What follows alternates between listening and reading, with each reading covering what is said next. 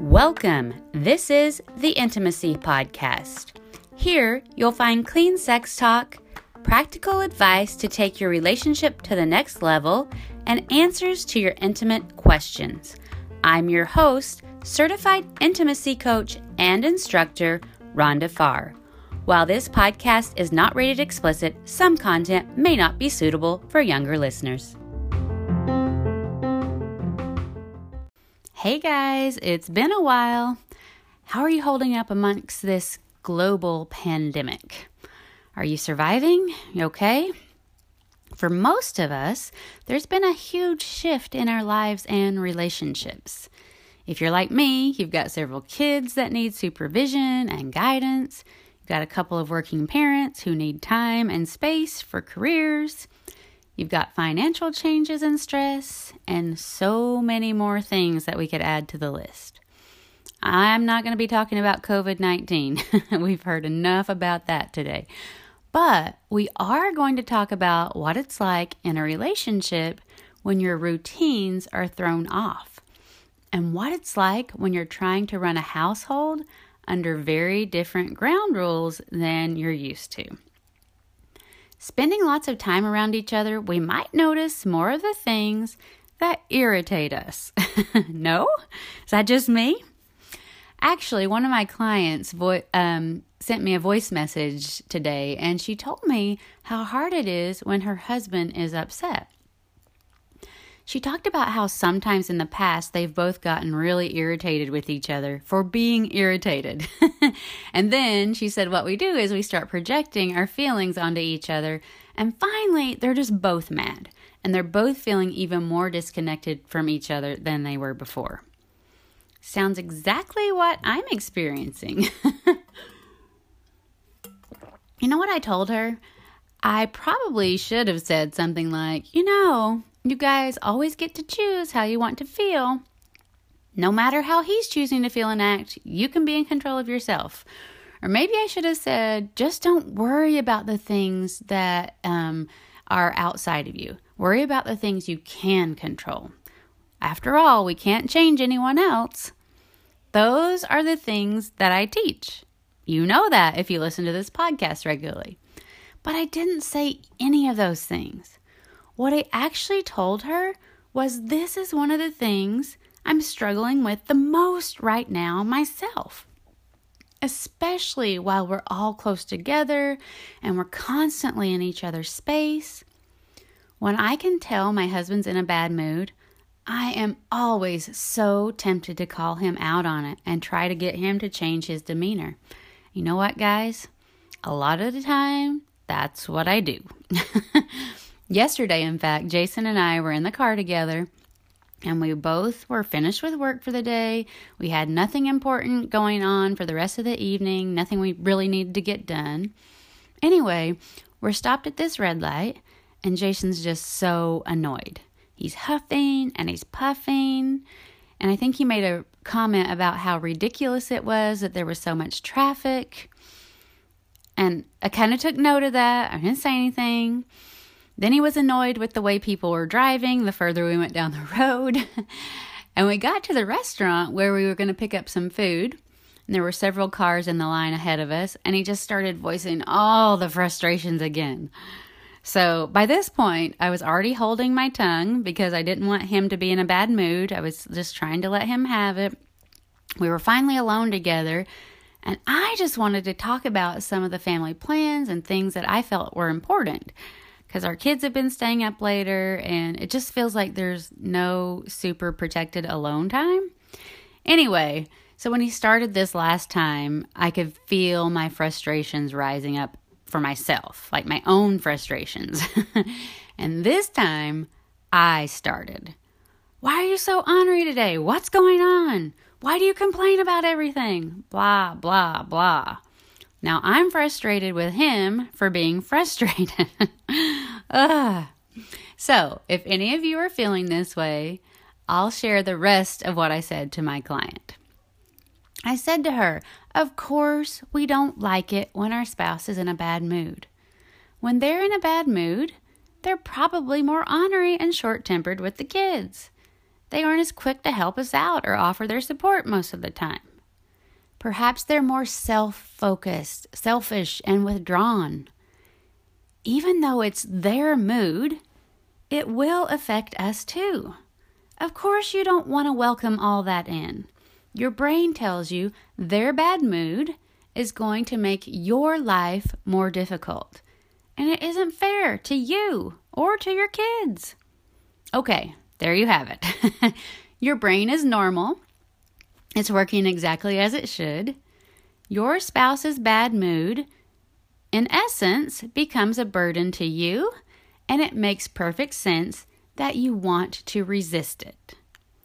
But let's take a closer look to see if our normal human tendency that pattern of thinking that your wife's bad mood becomes your burden, let's take a look if that's really the best way to handle situations like this. By the way, I'm guilty of it too. I just told you, so I'm not pointing fingers here. Let's say that you and your wife are home together and you can see her getting really frustrated. She snapped at the kids, she's complaining about the laundry and the homework and the messy house, you know, all the triggers and your first thought is, oh, great, here we go again. And then you start getting frustrated. It's not like this is a piece of cake for you lately either. You're trying to get your work done. People are messing with your stuff and in your space. This is hard for everyone. Then you're frustrated with her for being frustrated. Then you start internally criticizing her for not handling her side of it better right? You're not going around here grumbling and fussing about everything. And you're annoyed that her bad attitude is causing everyone else to be unhappy. And now you're sucked in. you weren't happy with the way she was acting, and now you're grumpy and frustrated as well. So, first, it's normal for you to not like it when your spouse is in a bad mood.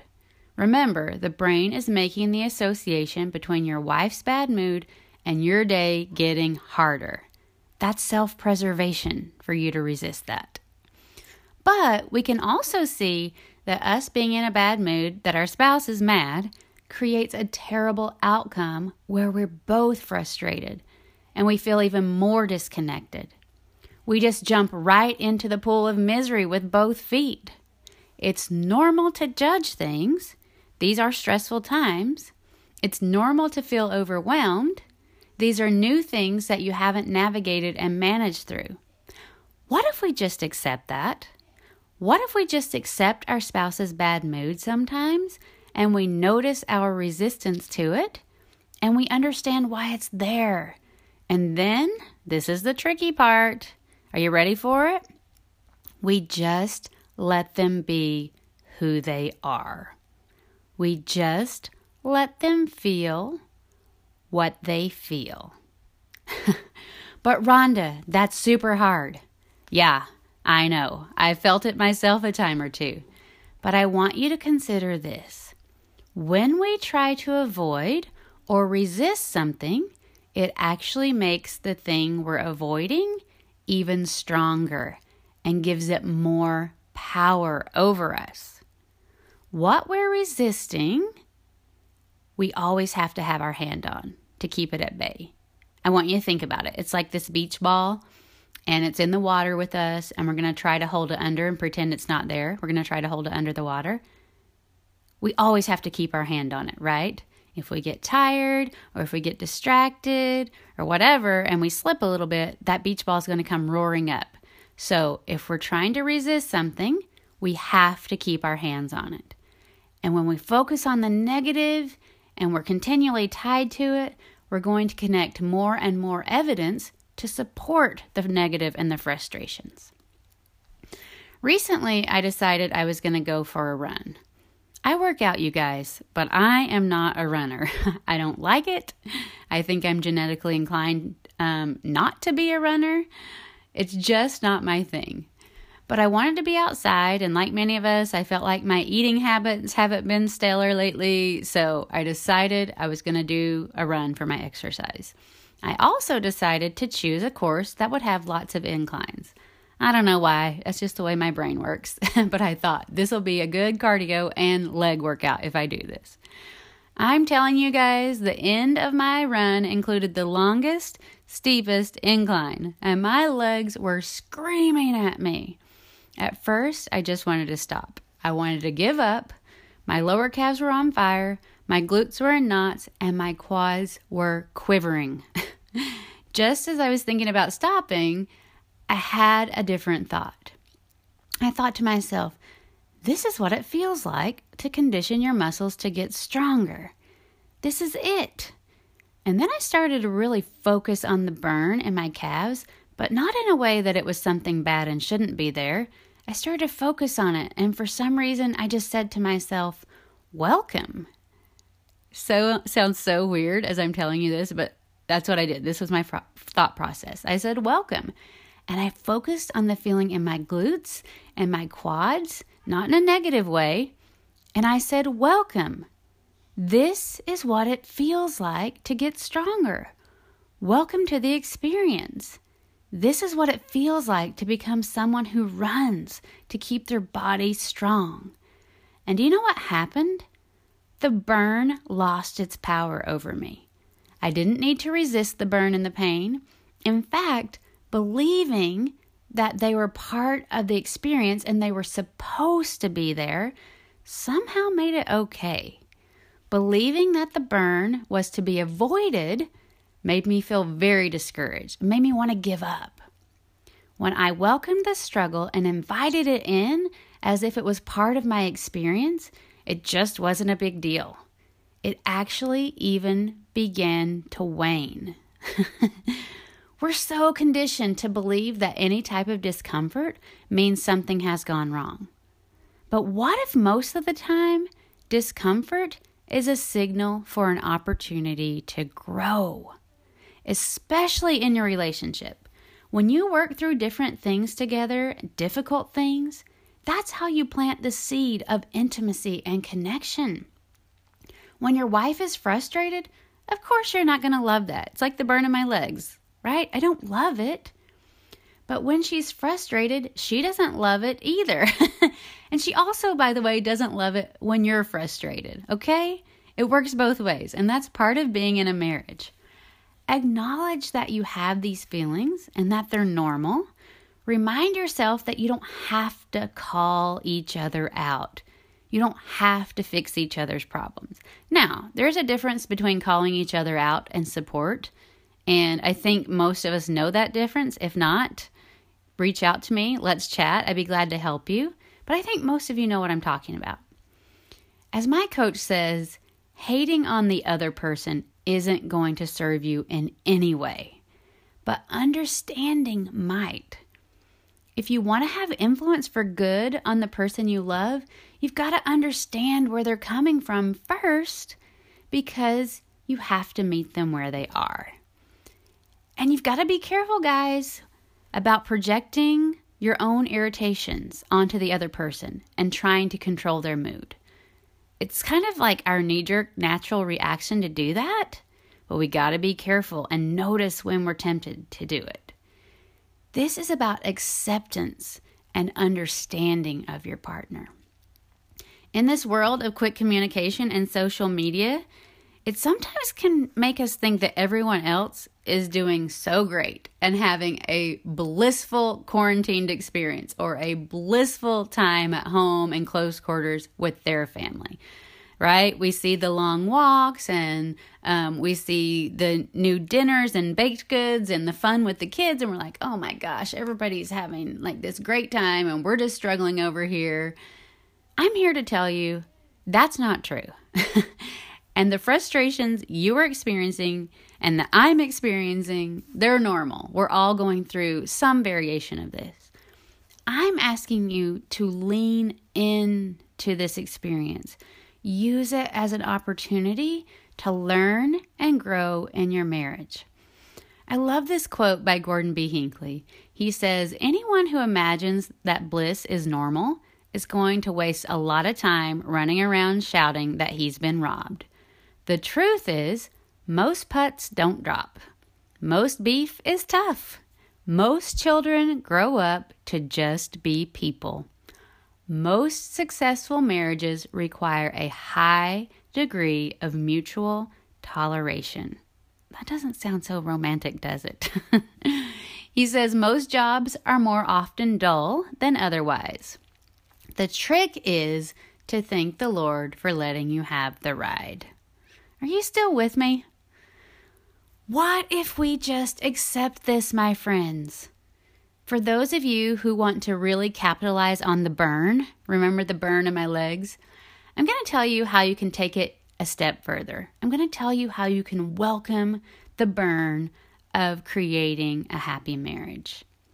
The next time your wife is in a bad mood, or perhaps she doesn't do something, or perhaps she's just doing something that's kind of frustrating to you, maybe something you just don't understand. You're like, why does she do that? Why does she handle it that way? I want you to welcome it as an opportunity. I want you to consider asking yourself some questions. If you're someone who gets triggered and you're in a bad mood by your spouse's actions or mood, go grab a pencil really quick. Just write these down, okay? Pause me for a second. All right. Consider asking yourself how is my attitude in the marriage right now? How can I think about this differently? How can I understand her better? What might she be experiencing? Now remember, it's very human of you to judge and want your wife to feel differently. That's just what brains do. You want to be happy, you want her to be happy. There's no judgment in that. But we also know it isn't useful to play off her emotions and get all bent out of shape ourselves.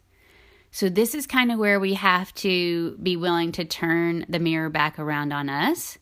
This is where we have to retrain our brain not to go to this is awful, this shouldn't be happening, this is too hard we have to train ourselves to ask better questions, right? Not why are they so whatever. Like I was with my husband. Why is he so honoring? Why does he always do this? I'm so frustrated.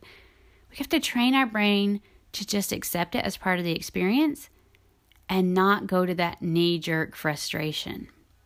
How does that sit with you to think about looking inward and examining yourself first? Listen, if I could tell you exactly how to change your wife, I'd be the most popular person in the world. Everybody wants me to do that. I know this makes it seem like you have to be responsible for the tone of your marriage and like your wife sometimes gets a free pass. Here's the cool thing though. If you can buy into this idea that you can create contentment for yourself, even while your, your spouse is struggling, that is actually the best news ever. If it's your responsibility not to get sucked into her mood, then it's also always within your power to choose the experience you want to have, no matter how she's thinking or feeling. If we give her the charge over your ability to be happy or content, you are stuck, my friend. You're stuck waiting and you're completely helpless to feel and live the life you want. I know there's something that feels very justifiable about expecting your spouse to step up and fix the marriage. Trust me, I have been there. I fall back into that mindset occasionally myself. But please don't be tricked into believing that and staying there permanently.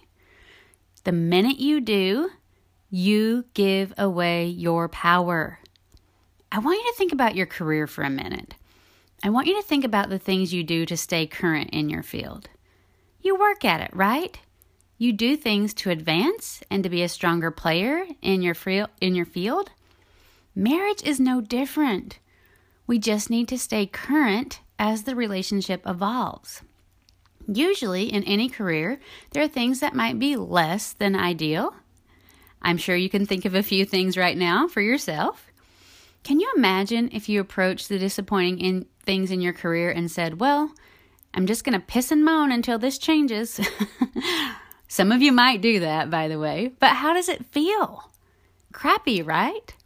You become part of the problem and not a part of the growth or solutions. In your career, many of you will adjust. You figure out what you need to do to create something better. You figure out how you need to adjust so the less than ideal aspects don't hold you back in your advancement. You could do nothing and just complain. For sure, that's always an option. But if you do that, you're just going to stay stuck. You're going to give away your ability to take control of your own success and growth. And what's the upside to that? Remember, no matter what we're dealing with or not dealing with, it's normal to notice things that we wish were different. Yes, even things about your spouse, not just their mood. Through the years, there will likely be things on the inside and the outside that you notice. Maybe it's weight gain. Yikes, that's kind of taboo to say, right? Some people think you're a jerk if you call out weight gain. Maybe it's depression. I see that one affecting marriages all the time. Perhaps it's body hair. that happens when we get older. Like we get more in certain places, and a lot of men lose hair on top of their head. I don't know what it is. But here's the thing you're noticing things about your spouse, they're noticing similar things about us too. This is not one sided, it's not abnormal. Now, I'm not saying you should verbalize all these things, by the way. You probably shouldn't, though there may be a time and a place that you'll need to approach a very sensitive topic very carefully and intentionally. We should probably have a chat together before you approach something like that. but what I want you to know as we wrap it up today please, friends, when you notice yourself having judgments, whether about your spouse's mood, their habits, their body, something else, I just want you to accept it that it's normal to have these judgments and thoughts and awarenesses. Accept that you made the judgment because you're a human with a human brain. Use these realizations, though, as a cue for an opportunity to grow, an opportunity to take some self inventory. Remember, how's my attitude right now? How can I think about things a bit differently? What do I need to improve on? What do I need to understand better? If we can train our brain to think about these things in that way, it will make all the difference. Welcome the burn and the discomfort of creating an intimately connected marriage. It's all part of the experience. As we fully see and accept ourselves, as we fully see and accept our spouse and choose to love them as they are, this is the foundation of true intimacy.